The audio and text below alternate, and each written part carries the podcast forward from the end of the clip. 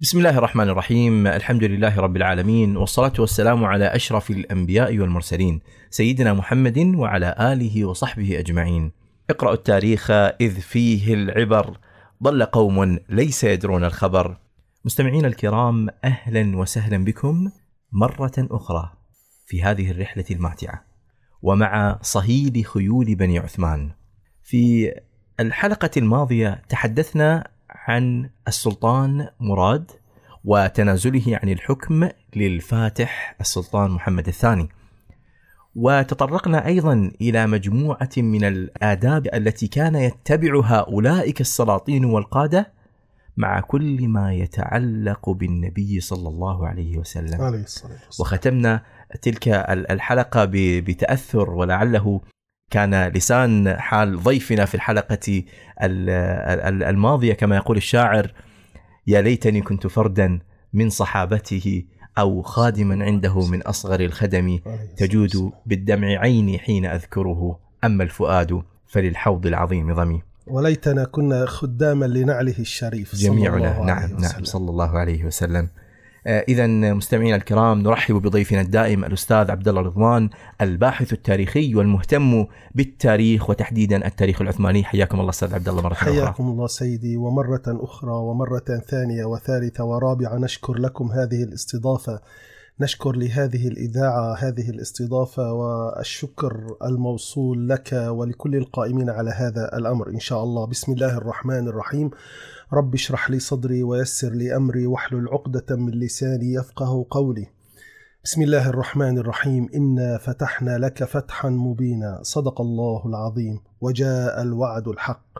فتح من الله ونصر مبين. جاء اليوم الذي تتحقق فيه بشارة المصطفى صلى الله عليه وسلم لتفتحن القسطنطينية فلنعم الأمير أميرها ولنعم الجيش ذلك الجيش. أخي عبد الله نعم. أدعوك أنت وكل المستمعين أن ترافقوني أن نكون في خدمة اليوم أن نكون في ضيافة السلطان الفاتح. لنرسم ذلك السيناريو للحدث الرباني. أنا أسميه حدث رباني. نعم. آه هذا الذي حصل على أسوار القسطنطينية هو شيء رباني بكل ما تعنيه الكلمة من معنى. نعم. آه لابد من أن- نرسم الخطوط العريضة ونذكر آه الإخوة المستمعين بارك الله فيهم ببعض الأمور. نعم. الآن السلطان الفاتح هو في أدرنة وأدرنة هي الآن عاصمة الدولة العثمانية قبل أن تفتح القسطنطينية. نعم. طبعا ال- ال- السلطان عمره 23 سنة. 22 23 سنة في هذه في هذا الزمن. يعني أدرنا هذا كان بعد عشر سنوات تقريبا من توليه الحكم. نعم نعم. الآن آه، أدرنا تبعد عن إسطنبول تقريبا 230 كيلو متر. مم. تقع آه، شمال غرب تركيا وهي هذه المدينة تقع على الحدود اليونانية والبلغارية. طبعا وهي مدينة تاريخية بامتياز. هي عاصمة بني عثمان. ولكل من يذهب إلى تركيا الآن آه، أنصحه بزيارة هذه المدينة. هي خزان حقيقي لكل ما هو جميل وهو تاريخي. نعم. تمام؟ تمام. طبعا آه، الفاتح أراد أن يفتح القسطنطينية. أول شيء فعله مهد الطريق ما بين أدرنة واسطنبول. لماذا؟ لنقل الجند والعتاد وخاصة المدافع والمدفع العملاق تحديدا الذي صنعه أوربان. طبعا آه، سنرى الحصار دام 53 يوم. والمدينة فتحت عام 1453 من باب المصادفة لا أعرف يعني. طبعا آه، عدد المقاتلين مع الفاتح 250 ألف مقاتل. جميل. تمام. السفن الحربية طبعا قبل أن يشرع في هذه الحملة جهز السفن الحربية عادة 400 سفينة حربية لكنها ليست ضخمة كانت خفيفة وصغيرة. نعم. تمام وكما ذكرت أستاذي أنت في الحلقة الماضية م. بأن إسطنبول أو القسطنطينية محاطة بالبحر من كل مكان إلا من جهة ادرنه تماما ف- فهي محاطة من كل الأطراف إلا من هذا الطرف آه سبحان الله أخي آه طبعا السلطان الفاتح قلنا أنه عد روحيا وأعد عسكريا م. أول شيء فعله هو آه، اعتنى بإقامة قلعة روملي حصار في الجانب الأوروبي م. عبر البوسفور. نعم. آه، طبعا وقد هل هذه القلعة وصل ارتفاعها إلى 82 متر؟ تمام أخي. آه، قلعة روملي حصار كانت هي منطلق لفتح إسطنبول. م. آه، تبلغ مساحتها أكثر من آه، يعني 30 ألف آه، متر مربع. نعم. طيب. كانت هذه القلعة يعني كأنها معسكر للجيش تمام هي الآن م. الآن هنا البوسفور نعم. هنا القسم الآسيوي الأناضول م. وهنا القسم الأوروبي م. هذه أرادها الفاتح لكي يتحكم في كل السفن التي ستدخل إلى م. البوسفور كان ماذا أراد من هذه القلعة؟ أراد أن يقطع قناة البحر الأسود على بيزنطة لن تستطيع أن تدخل السفن منها هنا نعم. تمام؟ م. طبعا آه كل الإمدادات التي تأتي من البحر الأسود إذا هذا شريان الإمدادات سير. قطع. تماما طبعا آه المفاجأة الجميلة قل لي ما هي يا أخي عبد الله ما هي الفاتحة؟ التي ترفع المعنويات والتي أراد الفاتح أن يبني هذه القلعة هو كان المهندس المعماري لهذه القلعة م. أراد أن يبنيها على شكل اسم محمد عليه الصلاة والسلام. عليه الصلاة والسلام. القلعة إذا إذا هناك منظر جوي هي مبنية على اسم محمد عليه الصلاة وأشرف السلام السلام كل حركة كل سكنة. يتبع عبق النبي صلى الله عليه وسلم. يشتم روائح النبي. دائما أنفاس النبي عليه الصلاة والسلام ترافق هذا الرجل. قولا واحدا. طيب الآن السلطان الفاتح قلنا آه يعني أخذ وشرع في بناء هذه القلعة وهذه قلعة استراتيجية. حتى الآن هي حتى الآن هي موجودة في إسطنبول وهي أحد معالم إسطنبول الرئيسية. ومن ذهب إلى إسطنبول ولم يزر قلعة روملي حصار فزيارته ناقصة بالتأكيد بالتأكيد. طيب للتذكير. نرجع ونذكر آه، بالنسبة لأسوار القسطنطينية. أسوار القسطنطينية من أمنع أسوار مدن العالم على الإطلاق. نعم. قلنا أن ارتفاع السور 12 مترا نعم. كم سور عندنا؟ ثلاثة ثلاث. أسوار ما بين السور والسور تقريبا يعني مسافة 20 متر م. سمك السور 5 متر طبعا ارتفاع السور 12 متر وطول الارتفاع البرج 8 18 مترا. يعني الآن آه، عنده عقبة رئيسية هي الأسوار كما كانت عقبة رئيسية في وجه الحملات الأربعة الرئيسية التي مضت. من أيام يزيد وهارون الرشيد ومسلم بن عبد الملك وبيزيد نعم. إذا الآن التحدي الأكبر هو الأسو هي الأسوار. طيب آه إذا لقد صمم الفاتح على فتح هذه المدينة بعدما آه أقام تلك القلعة المتقدمة في العمق البيزنطي. في العمق الأوروبي الآن هو في العمق الأوروبي. طيب الآن القسطنطينية هي مدينة واحدة فقط وما حولها كله كل ما حولها بيد الفاتح. إذا فقط تعتمد على جغرافيتها البسيطة لكن هي تبقى رمز كبير جدا وهي مقاومة إلى أبعد الحدود وحقيقة الملك قاوم لآخر نفس. لكن حنكة السلطان الفاتح كانت أقوى وأكبر من كل المقاومات. أول شيء عمل عليه الفاتح هو التصنيع الحربي. لابد من مدافع. مثل ما قلنا أحضر مهندسا مجريا يدعى أوربان. كان مبدعا في صنع المدافع. أعطاه مالا كثيرا. طبعا هذا المدفع الضخم سمي بالمدفع السلطاني. اعتبره بعض المؤرخون أنه من الأسلحة الخارقة وقد صنع من أجل فتح القسطنطينية تحديدا. طبعا آه، قال أوربان أن مدفعه آه، قادر على اختراق أبلا- أبراج بابل القديمة بابل القديمة يعني من شدة قوته. استغرق بناء هذا المدفع ثلاثة أشهر وقد استغرق نقله من مدينة أدرنا إلى القسطنطينية. كم قلنا المسافة؟ 250 كيلومتر أو 30 يعني بهذا الحدود. م. تمام؟ استغرق نقله أكثر من شهرين.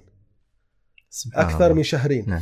مع العلم أن المسافة ليست مثل ما قلنا أكثر من م. 250 كيلومتر واستخدم في نقله مئات الثيران حوالي 200 ثور في طريق مهدة خصيصا لنقل هذا المدفع. مم. طبعا مواصفات المدفع هذا. طول المدفع ثمانية أمتار. يزن قرابة 18 طن وزن القذيفة 700 كيلو غرام سبحان الله آه. يعني. آه لكن بصراحة هكذا أسوار تحتاج إلى هكذا مدفع نعم.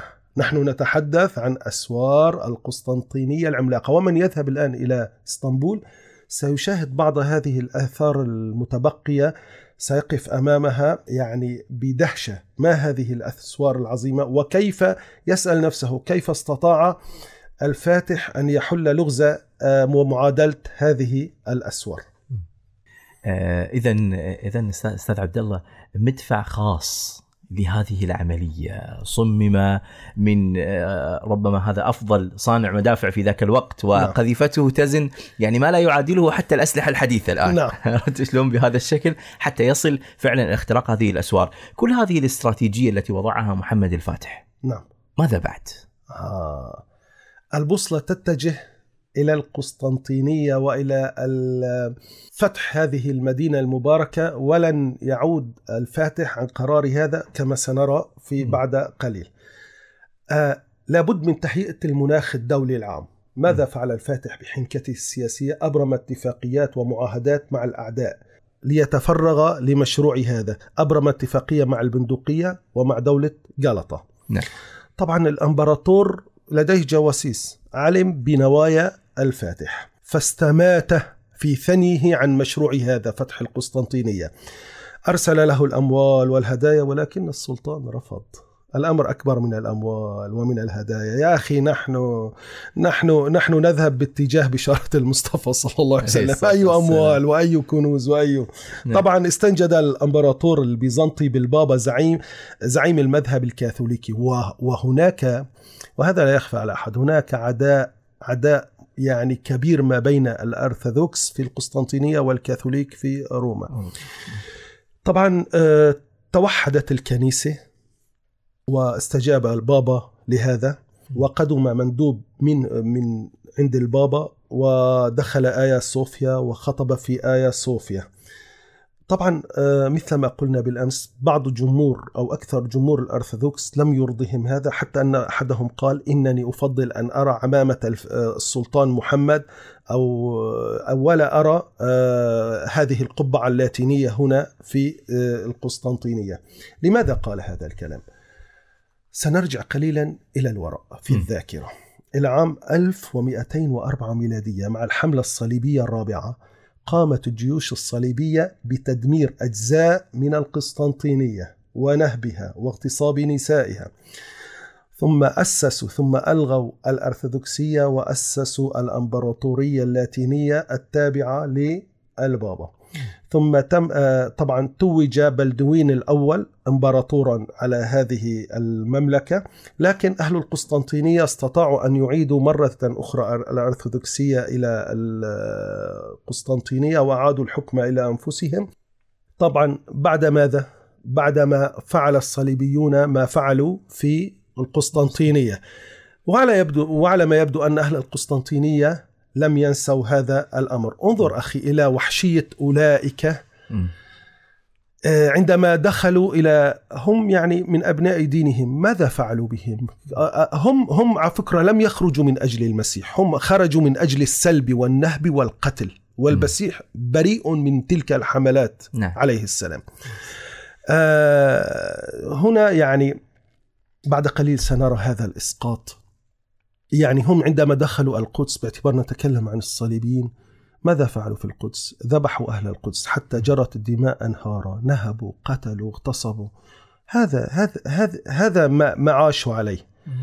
آه، المسجد الأقصى لمئة سنة حول نصفه إلى حظيرة للحيوانات ونصفه إلى ماخور. فيه الفسوق وفيه ما فيه من شرب الخمور والقيان وهكذا مئة سنة. لكن انظر إلى صلاح الدين لما دخل إلى القدس. ها ها ها هؤلاء أتباع محمد عليه الصلاة والسلام. كسيدهم يوم دخل إلى مكة. نعم. لم يمس أحد بسوء. مثل الفاتح الآن بعدما قليل سنرى عندما يدخل إلى القسطنطينية. كيف حرص على على على حرمة الكنائس؟ كيف أمن الناس على دمائهم وأعراضهم؟ كيف قدم أكثر عرض للملك؟ يا أخي سلم وأعدك أن تخرج أنت ومالك وعيالك وأسرك وكل من تحب آمنا ونريد أن نحقن الدماء لكن الملك لم يستجب لهذا. إذا نحن لم نخرج أشرا وبطرا. المسلم لا يقتل. المسلم لا يعرف كلمة الإرهاب. المسلم دائما وابدا أينما حل يوزع السلام ولعل أول وأجمل كلمة نحن تعلمناها في ديننا السلام عليكم. ديننا دين السلام. عندما قال رسول الله لأبي ذر قال لما جاء يريد أن يعرف من هذا محمد فقال أنعمت صباحا لعلنا نذكر هذه الحادثة قليلا دعنا نمشي مع هذه الأمور الإيمانية نعم. قليلا ما شاء الله سي- سيدنا أبو ذر الغفاري رضي الله عنه وأرضاه عندما كان كان عندما كان كافرا جاء إلى مكة غفار قبيلة لصوص. عملهم لصوص ينامون طوال النهار يستيقظون طوال الليل يسطون على القوافل يقتلون يذبحون يسرقون هذا هو عملهم. نعم. آه، قريش تعرف لهم تجارة في الصيف وتجارة في الشتاء. مم. طيب ماذا آه، جاء يفعل؟ ماذا جئت تفعل يا أبا ذر في مكة؟ جئت أخذ الأتاوة حتى لا نتعرض لقوافلهم يجب على مكة أن تدفع عن قوافلها في الشتاء وعن قوافلها في الصيف وأنا زعيم اللصوص جئت لأخذ الأتاوة جاء وقضى ليلته بين القيان والخمر وهكذا وفي الصباح أراد أن يخرج. عندما أراد أن يخرج حتى لو هو لص هو الآن داخل مكة وداخل الحرم المكي يعني لمكة وللكعبة مهابتها. عندما دخل طاف بالكعبة وعندما خرج يريد أن يطوف بالكعبة. نعم. لكن آه لكن آه مجموعة الكفر أمية بن خلف وأبو لهب وأبو جهل وعقبة بن معيط وهؤلاء قالوا لو أجلت قليلا إلى ما بعد الضحى. قال في ماذا؟ قالوا هناك رجل يجلس إلى جانب الكعبة لا تقترب منه ولا تحدثه قال وما ذاك؟ قال هو كذاب وساحر يقول كلاما يفرق بين الرجل وزوجه وبين المرأة وابنها وبين وبين قال معسه يقول لعله كلام الكهان قالوا لا إنما هو من العربية قال أنا ابن الصحراء وأنا ابن العربية وهل يخفى علي شيء قالوا إذا ضع في أذنيك القطن. ولا إذا ذهبت حتى لا تسمع ما يقول. نعم. فذهب إلى الكعبة وبدأ يطوف. فلما طاف الأولى نظر إلى المصطفى صلى الله عليه وسلم فأخذه إشراق وجهه. هكذا نظر إليه. هذا الوجه ليس وجه كذاب جاء إليه. قال أنعمت صباحا يا محمد. قالوا أن اسمه محمد أخبره النبي صلى الله عليه وسلم بمهابته رفع عينيه ونظر إليه. قال يا أخ العرب هل حييتنا بتحية أهل الجنة؟ مباشرة النبي صلى الله عليه وسلم مباشرة. قال الجنة؟ وما الجنة؟ إني لأسمع كلاما عجبا. ما سمعنا بمهاب مثل هذا؟ قال وما تحية أهل الجنة؟ قال السلام عليكم. رسول الله يعرف أنه لص. ولذلك جاءه بكلمة السلام. هذه الكلمة هي أبعد ما تكون عنه لكن أراد أن يقول له ديننا دين السلام دين المحبة. إذا أردت أن تكون مسلم فلا تكن لصا لا تقتل ولا تسرق ولا ولا ولا. قال السلام وما السلام؟ قال اجلس فجلس. قال يا محمد يقولون عنك هك كذا وكذا وكذا. فهات ما عندك فوالله إني ابن الصحراء. وقد عشت أنت في الصحراء كما أخبرت. يعني لما أنت كنت صغير ذهبت إلى الصحراء حتى تأخذ العربية. مكة كانت حضرية وفيها أعراق وألوان ولعل ألسنتهم بعض الأحيان تذهب يمنى. يعني. بعضهم ولذلك كانوا يرسلون أولادهم إلى الصحراء. ليس فقط من أجل هذه البنية الجسدية إنما ليكتسبوا هذا اللسان العربي المبين. قال فهاتي ما عندك فقرأ عليه الصلاة والسلام. قال فأطرق هنيها. ثم قال زدني يا محمد. زدني. فقرأ النبي صلى الله عليه وسلم مرة أخرى عليه فأطرق هنيها. قال زدني. فقرأ عليه النبي صلى الله عليه وسلم. قال فجلس مع رسول الله سويعة يعني. قلب ساعة بقليل قال والله ما هذا بكلام البشر إنما هذا كلام السماء. يا محمد علمني كيف يفعل من يريد أن يسلم؟ فلما أسلم قال النبي صلى الله عليه وسلم الآن سيتعرف عليه. قال ممن الرجل؟ قال من غفار.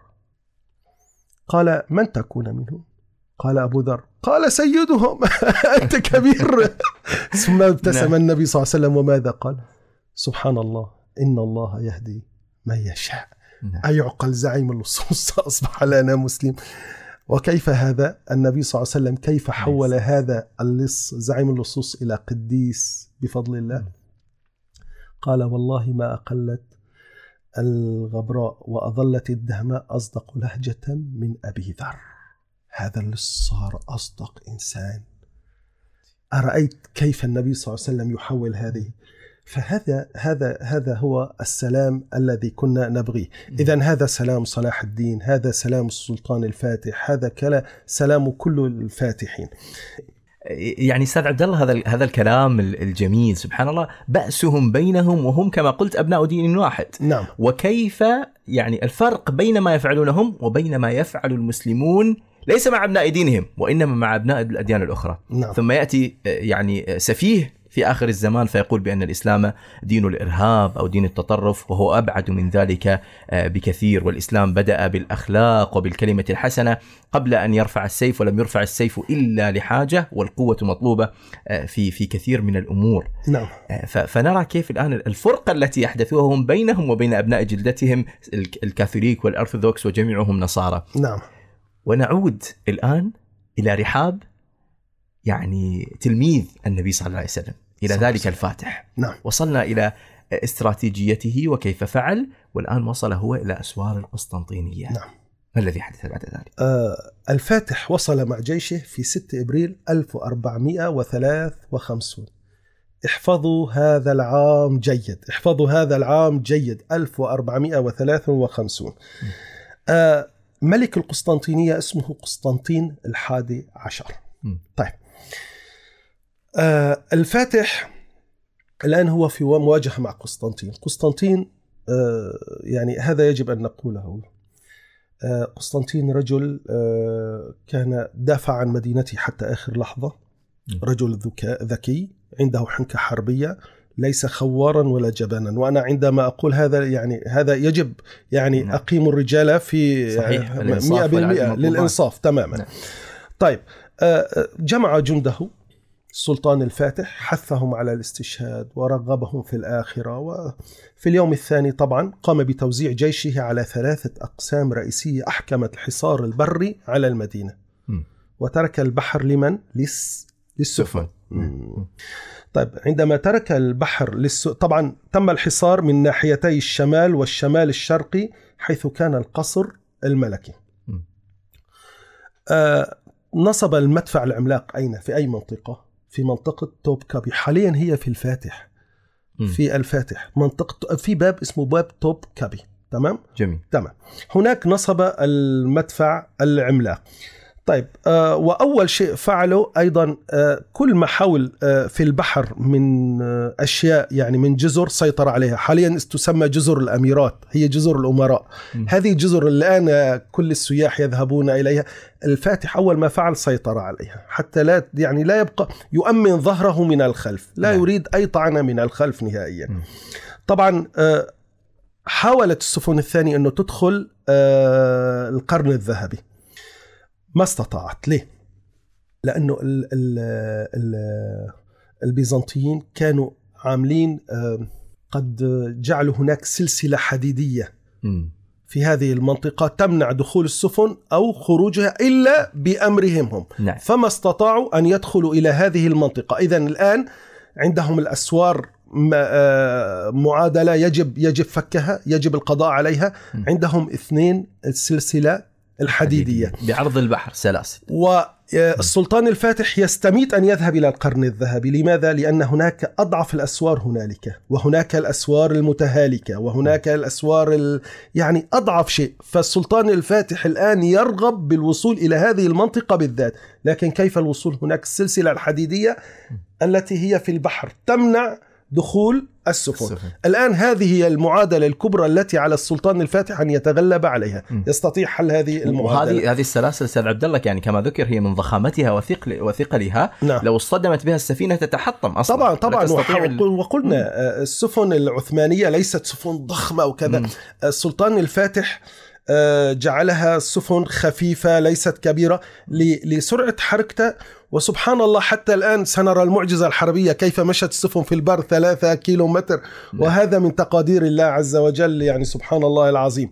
طيب الآن أحكم الحصار برا وبحرا. الفاتح يقول نحن هنا. لكن الفاتح للمرة المليون أعيد ليس بمتعطش للدماء. أقول لا, لا أقول ليس متعطش ليس بمتعطش. هي باء زائدة للتوكيد لأؤكد نعم. شيء. نعم. تمام؟ إذا ليس بمتعطش للدماء. نعم. أرسل الفاتح رسالة إلى أهل القسطنطينية وجاء فيه. وأقسم طبعا للملك ولأهل القسطنطينية وأقسم بأن جيشي لن يتعرض لأحد في نفسه وماله وعرضه. ومن شاء بقي في أمن وسلام ومن شاء رحل حيث أراد في أمن وسلام. سلمونا المدينة ولا نريد أن نؤذي أحد ابدا. تمام؟ نعم. هذا يدل أنه رجل لا يريد الحرب ولا يريد يعني لا يريد إراقة الدماء من وراء الحرب. وأيضا أهل القسطنطينية نفسهم أستاذ عبد الله وسلطان ويعني وملك القسطنطينية هم يعلمون بصدق وعده ولكنهم كانوا يظنون بأنهم يستطيعون التصدي له. نعم هم يظنون يعني حملات جاءت وذهبت وهذا يأتي ويذهب أيضا. نعم. يعني هناك بالتأكيد خطر لكن هم على على سيفعلوا الآن سنرى كيف سيطلبون النجد النجدة من أوروبا. ستأتي النجدات أيضا. اذا أستاذ عبد الله يعتقد الإمبراطور وأهل القسطنطينية بأنهم سيستطيعون التصدي آه، للفاتح وسيطلبون المساعدات. دعنا نتوقف هنا اليوم أستاذ عبد الله ونكمل في الحلقة القادمة بإذن الله. ماذا سيحدث بعد آه، ذلك؟ اذا بهذا مستمعينا الكرام نصل إلى ختام هذه الحلقة. وباسمكم جميعا أشكر الأستاذ عبد الله رضوان الباحث والكاتب التاريخي المختص بالتاريخ وخصوصا التاريخ العثماني والشكر لكم أيضا مستمعينا الكرام على حسن الاستماع وختاما تقبلوا تحيات فريق البرنامج من الهندسة الإذاعية حذيفة ناجي وهذه تحيات محدثكم عبد الله حمدان والسلام عليكم ورحمة الله وبركاته.